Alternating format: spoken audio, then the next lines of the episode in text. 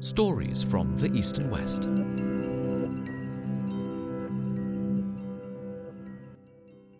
Hi, Leah. Hi, John. Happy to be here. Before we kick off this episode, let me ask you a hypothetical question. Sure. Imagine you live in a country that's being conquered and occupied by a totalitarian invader, and you want to hide and protect something valuable, some sort of good which could result in the death penalty for hiding and protecting. The question is, how and where would you hide it? Provided it's, it's something relatively little and not a nuclear weapon or anything, I think I would try to bury it in a remote location, like a forest. I'd probably do the same. I think most people would. But today, I'm going to tell you the story of some people who risked their lives, as well as the lives of their own children and friends, to hide and protect a very precious good in a huge city right under the nose of an absolutely ruthless enemy Whoa, what kind of ruthless enemy are we talking about here? Nazi Germany. So it was in World War II Europe? In Warsaw, to be more precise. Wait, what was the precious good? Human life.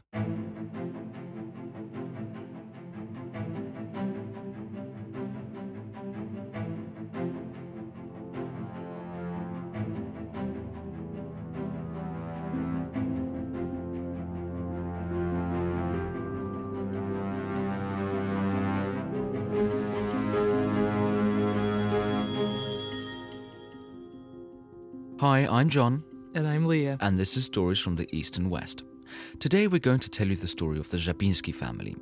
During World War II, even though it could have meant immediate execution at the hands of the Germans, the Żabińskis saved the lives of their Jewish friends as well as Jewish strangers by hiding them in their home in the middle of Warsaw Zoo.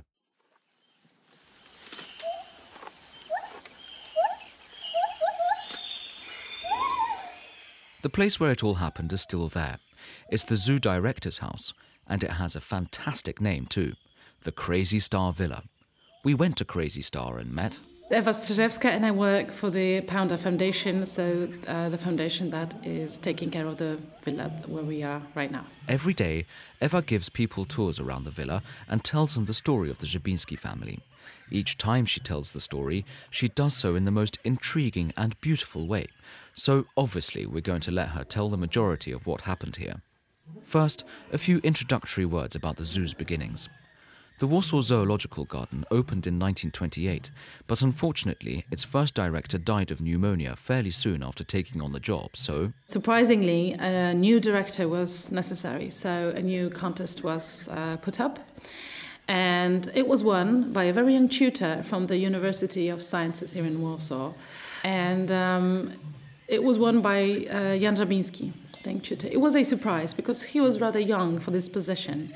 So he moved here. Uh, he lived the, on, the, on the zoo grounds with his wife, with Antonina Żabińska. Antonina Żabińska there. And remember that name as she plays a crucial part in this story. well, they, they kind of soaked in the whole atmosphere, the whole place. They, they, they really enjoyed it and liked it. Um, and because it was a rule for the directors to live here, uh, soon there was a villa built. Um, they moved into this place where we are right now in 1931.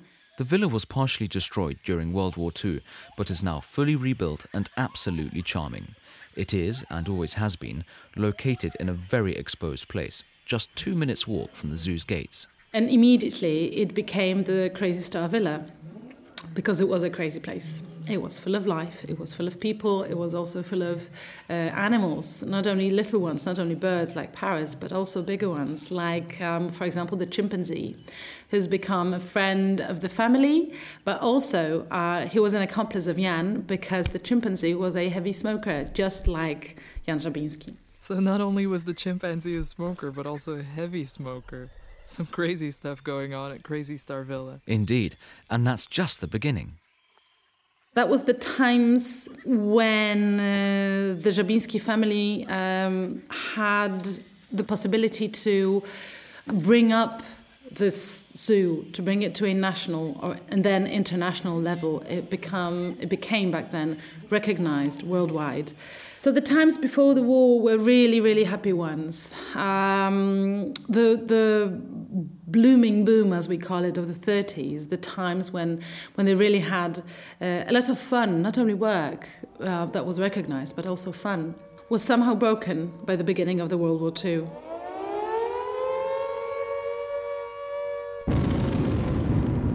Nazi Germany attacked Poland on September 1st, 1939.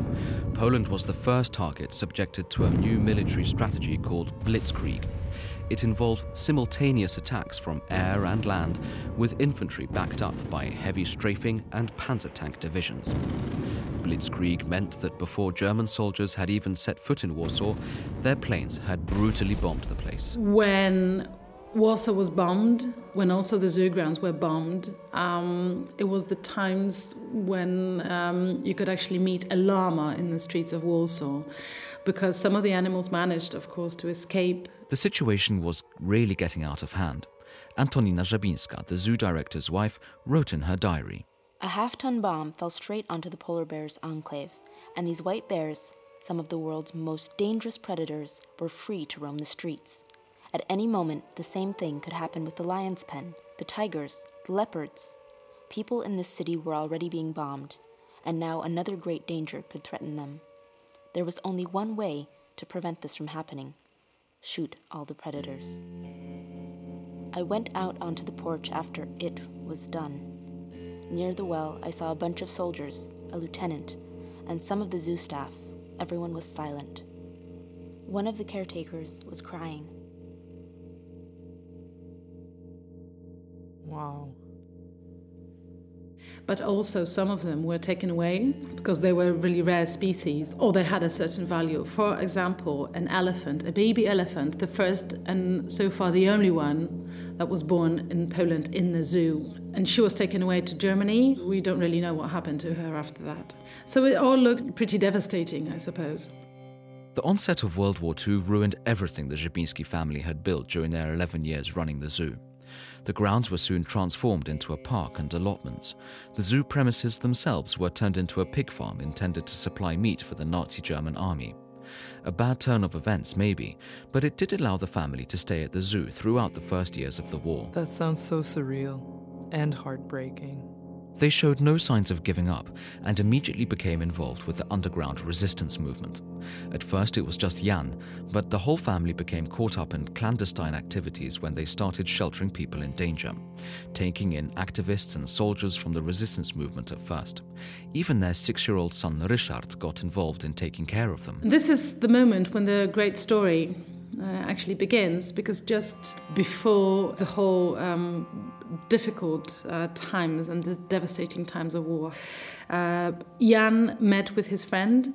And uh, that was um, a very famous uh, entomologist, Professor, uh, Professor Szymon Tenenbaum. And Professor Tenenbaum was a, a, worldwide recognized entomologist, and he had a huge collection of insects and invertebrates on the whole, collected also here in the zoo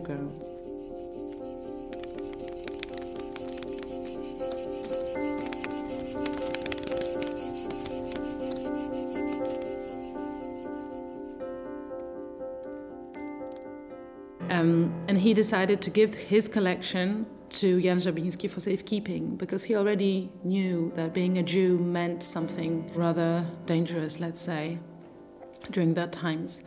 Um, that's how the collection got here. Mm, and the T- Tenenbaum family, uh, of course, was forced to move into, into the Warsaw Ghetto. And then, on October 15th, 1941, Hans Frank, the Nazi Governor General of occupied Poland, issued a decree. Frank's new law said that any Jews attempting to leave the Warsaw Ghetto would be liable for the death penalty. In addition, the same punishment applied to anybody caught giving aid or shelter to Jews. You could be shot on the spot for doing something as trivial as simply giving them some food. One day, the villa was visited by a German soldier called Ziegler. Ziegler was a guy who was responsible for the Arbeitsamt uh, in the Warsaw Ghetto.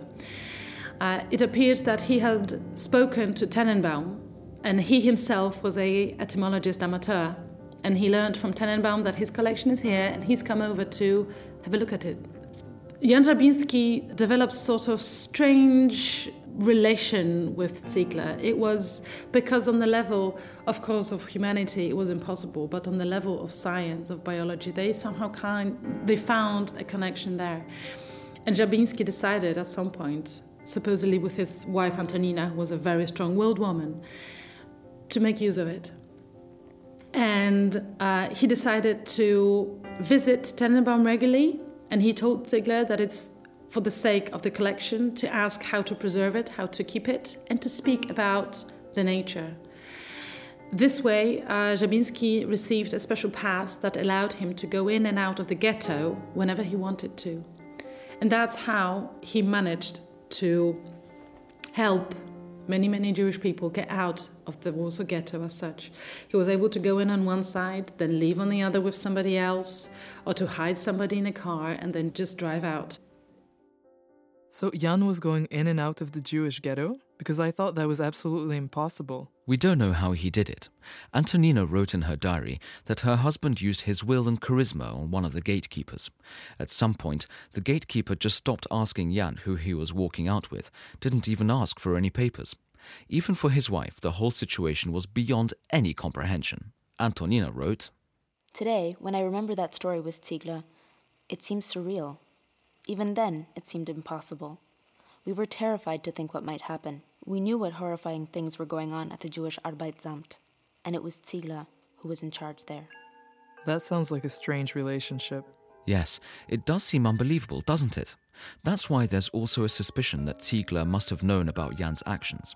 But there's no evidence for it. It does seem logical, though, since saving that many Jews, and we're talking hundreds here, would have been pretty much impossible without the involvement of a high ranking Nazi officer.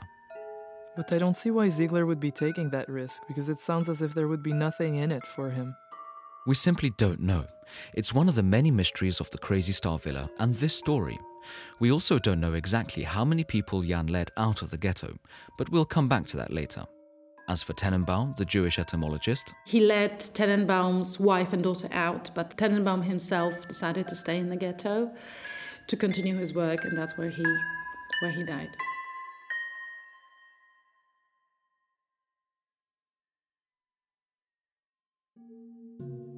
Getting somebody out of the ghetto was one thing, but surviving after that was a whole new challenge. Jews were strictly forbidden from being outside the ghetto. Yeah, forbidden is a bit of an understatement because they were shot on sight if they got out. To put it bluntly. So, to stop that happening, a ghetto escapee had to be equipped with forged documents confirming their non Jewish identity. It was only then they could keep on moving. Staying in one place for too long was just simply too dangerous. Forging papers took weeks, so where did they go in the meantime? I'm guessing the zoo? Right. The zoo's villa turned into an interim shelter where ghetto fugitives could wait for their new papers. So, just to be clear, Jan Żabiński was regularly taking Jewish people out of the heavily guarded ghetto? An act that doing just once made him and his family eligible for immediate execution? Then he'd hide them in his own house, located in the middle of the Warsaw Zoo, a place frequently visited by German Nazi soldiers in their free time, including Ziegler himself? Yes, and our zookeeper, would you believe it, was never caught. That's what I don't get about this story, though the part about him not getting caught. Well, one practical thing was the hiding place. They adjusted the villa's basement and covered the door to it with a huge cupboard. Simple as that. From the outside, you couldn't really tell whether the house had a basement, so the occasional non investigative visitor would never even think of it. They basically played a sort of psychological game with the Nazis. Here's what Antonina wrote about it in her diary. Our house was easily visible. To tell you the truth, anybody off the street could easily observe what was going on in our villa. And that was exactly what we were going for. For a German psyche, it was impossible to fathom that some sort of conspiracy might be taking place out in the open. That in mind, why ever bother going through the trouble of following us? And they came up with a very peculiar warning system. Whenever Antonina saw a Nazi um, officer come in close, she would sit by the piano and play. And she played an operetta by Offenbach, Go to Crete, or Beautiful Helen, that's it. And the, the, the exact part of the operetta was Go to Crete.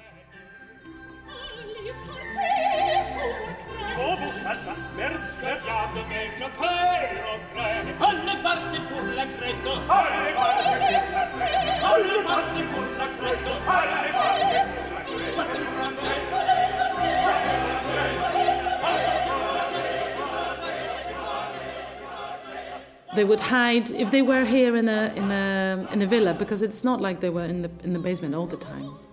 But that was the signal for them to hide. And if she played really quickly, really really quickly, that was the signal for them that they need to leave the basement as well. And that uh, was done through a tunnel that's there in the basement. Eva took us down to the basement and showed us the tunnel.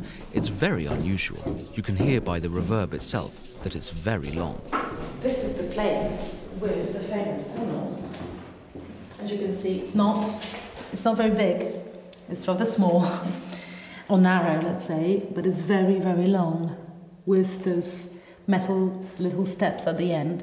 The tunnel allowed Jewish guests to walk in and out of the house unnoticed. And where did it come out? The entrance was, or the exit, depending on which side you look, was put uh, somewhere in between the cages uh, for birds, so the aviaries.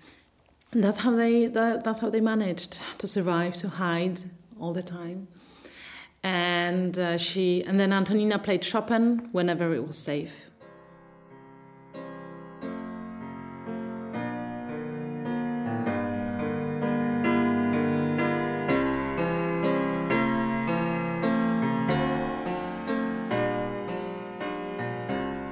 You know, even going there today, you can see how exposed the house is. People are just strolling around the zoo right by it. And the basement is a very typical one, it's not even deep or well hidden. When you visit and you hear Eva tell this story, you can start to feel the insecurity the Jewish fugitives must have felt. The number of times German soldiers must have been just feet away from them. It must have been one close shave after another. Exactly. Just imagine how many times they were seconds away from being discovered and killed. And the Żabińskis themselves. They knew it was standard procedure to not only execute people who did anything to help Jews, but also their families. And the Żabińskis had small children, remember? And still they did it. And they saved lots of people. We don't know how many exactly, since it was obviously safer to make sure there was no record of any of their guests. But experts estimate that it was around 300 among them artists, scientists, even children who could miraculously stay quiet when necessary. When you think about how dangerous it was and how they provided this help without asking for anything in return, it makes you ask fundamental questions. I feel as if this sort of selflessness is almost unimaginable nowadays. Like it would be a big story if you took in one person at no personal risk, and here they took in 300 people and they would get a death sentence if they were caught. Exactly. To what extent can or should people risk their lives when trying to save the lives of others? Yeah, well, that's a tough question. The story of the Crazy Star Villa does stand out among these sorts of heroic histories, since it was extreme in many ways, but it's certainly not the only one. Here are two experts on the subject. Hello, my name is Klara Jackl. I work at the Polin Museum of the History of Polish Jews, and I'm responsible for online project which is dedicated to Polish Righteous Among the Nations. The project is called Polish Righteous Recalling Forgotten History. And Karolina Dzięciołowska. I cooperate with the Museum of the History of Polish Jews and uh, I am an author of um, virtual exhibitions uh, for the project uh, about righteous among the nations. So, who are the righteous among the nations? Righteous among the nations are people who are non Jews and who selflessly provided help uh, to persecuted Jews during the World War II, risking their lives, their professional position, or their freedom. Uh, the title of uh, Righteous Among the Nations has been awarded by the State of Israel since 1963. And so far, more than 26,000 of people from all over the world uh, were honored with this title, uh, including uh, more than 6,000 Poles. As for the Żabiński family, they were bestowed the title in 1968. Speaking about them with our experts from Polin, Klara revealed a whole new dimension to the danger they were facing on a day to day basis. As I said, it was forbidden to give any help, and Germans even granted denunciating Poles who were giving uh, help and denunciating Jews. So the Nazis were encouraging Poles to report Jews in hiding. So people who decided to do that uh, were acting under extreme conditions in complete secrecy, because they were they had to hide this fact also also from their Polish neighbors. Uh, because there was a chance, there was a possibility they, that they could denunciate them to the Germans because of different reasons, because of uh, fear as well. So the situation in Poland was very uh, was very special, very very difficult, and. Um, Danger lurked around every corner in Warsaw. Any passerby could have ended the whole thing there and then. But the Żabińskis somehow overcame their fear of this, and it seems they tried to help their Jewish guests overcome theirs too. What do you mean by that? Not only did they rescue people, but they also did their best to reduce the horror of war by asking them to participate in everyday life at the Crazy Star. They even organized a tiny art studio in the basement. It was used by Magdalena Gross, a famous Polish Jewish sculptor who stayed there for seven months, the longest documented stay at the villa. Did they keep going until the end of the war? Not quite. Jan was called up when the Warsaw Uprising began in August 1944. He was captured during its last days in October and sent to a prisoner of war camp. Antonina left Warsaw after the fall of the uprising, but returned to the villa eight months later when the war finally ended. The Żabińskis never regained their positions as zookeepers, but they did remain very active in promoting animal awareness. Jan worked at Polish National Radio, and Antonina devoted her life to writing books about animals. She also published her diary, which was one of the main sources for this episode.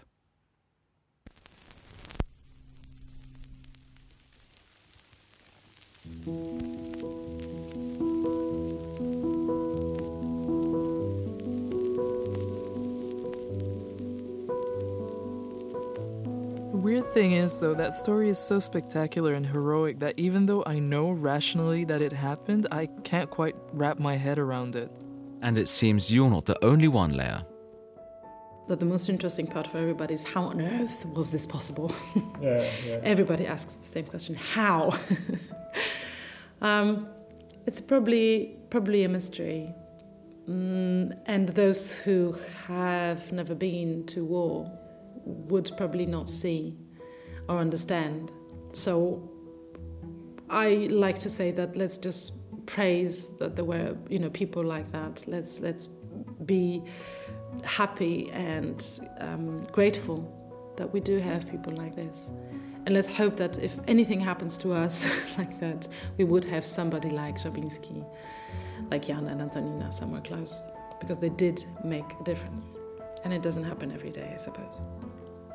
I think that with every exhibition, every story that we tell, we are asking uh, ourselves question why uh, why uh, those people start to act, and I think uh, that uh, this question is very important for us to think about the answer.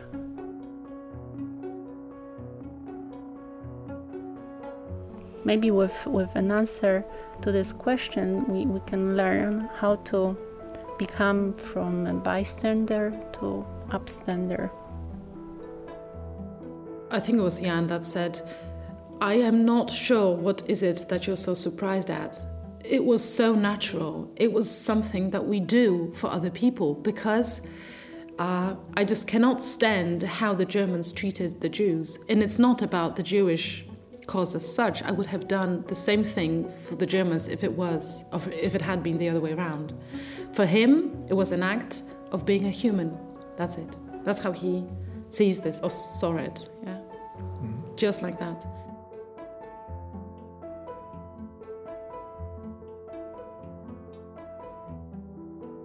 This episode of Stories from the East and West was a Wirewalker studio production for Culture.pl.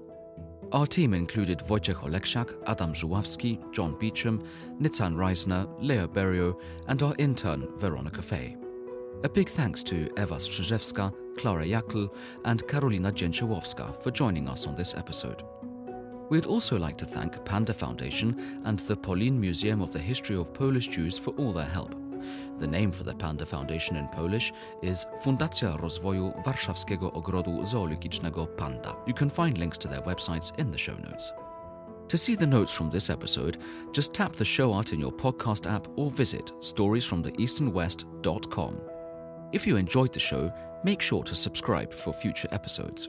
And remember to give us a review on Apple Podcasts. It'll help others find the podcast too.